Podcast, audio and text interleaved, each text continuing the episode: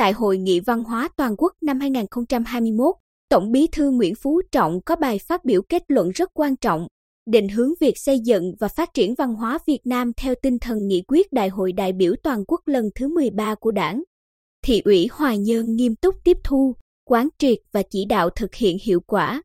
Ngay sau khi kết thúc Hội nghị Văn hóa Toàn quốc năm 2021, Ban Thường vụ Thị ủy Hoài Nhơn đã nhanh chóng chỉ đạo tổ chức quán triệt, phổ biến đầy đủ kết luận của Tổng bí thư, nhất là quan điểm văn hóa phải được đặt ngang hàng với kinh tế, chính trị, xã hội.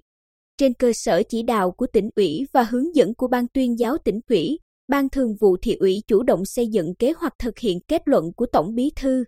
Cùng với đó, đã tổ chức hội nghị chuyên đề năm 2021, thảo luận giải pháp phát triển văn hóa, con người hoài nhân với các phẩm chất đặc trưng nổi bật là yêu quê hương, đất nước, đoàn kết, sáng tạo, cần cù, trung thực, nhân ái, nghĩa tình, vinh danh 10 công dân ưu tú thị xã năm 2021.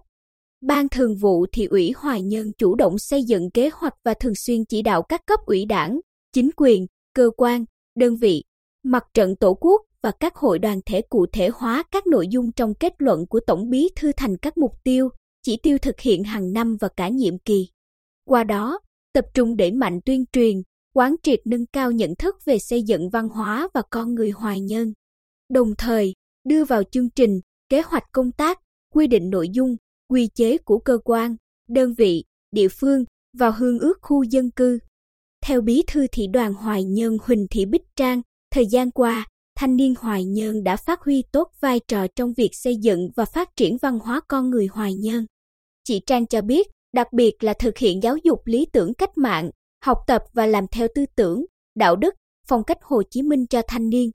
Công tác giáo dục đạo đức, lối sống cho thanh niên được triển khai theo phương châm xác định giá trị, tiêu chí, chuẩn mực trong hành vi, lối sống, ứng xử của cán bộ, đoàn viên thanh niên qua các tấm gương điển hình, tiêu biểu.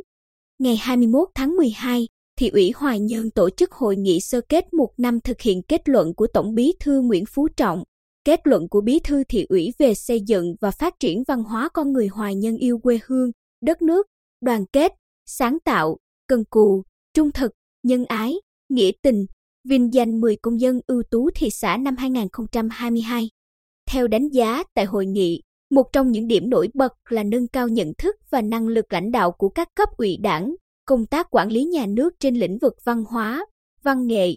Ông Phạm Tiến Dũng, Bí thư Đảng ủy, Chủ tịch Ủy ban Nhân dân phường Tam Quang Bắc cho biết, Đảng ủy phường chú trọng đưa giải pháp bảo tồn,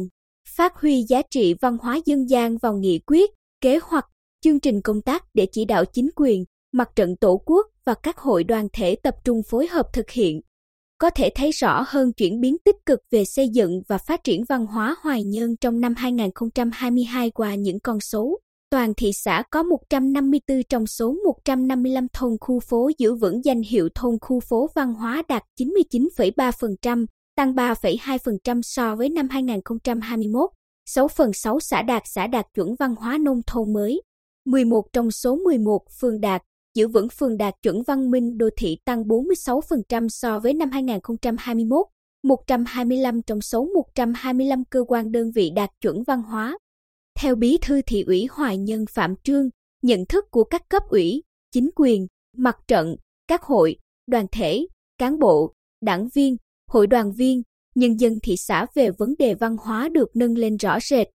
Việc gìn giữ và phát huy các giá trị văn hóa được thực hiện nghiêm túc, đầu tư cho phát triển văn hóa, con người được quan tâm, công tác quản lý nhà nước về văn hóa, văn nghệ chặt chẽ hơn. Các hoạt động đền ơn đáp nghĩa được quan tâm thường xuyên.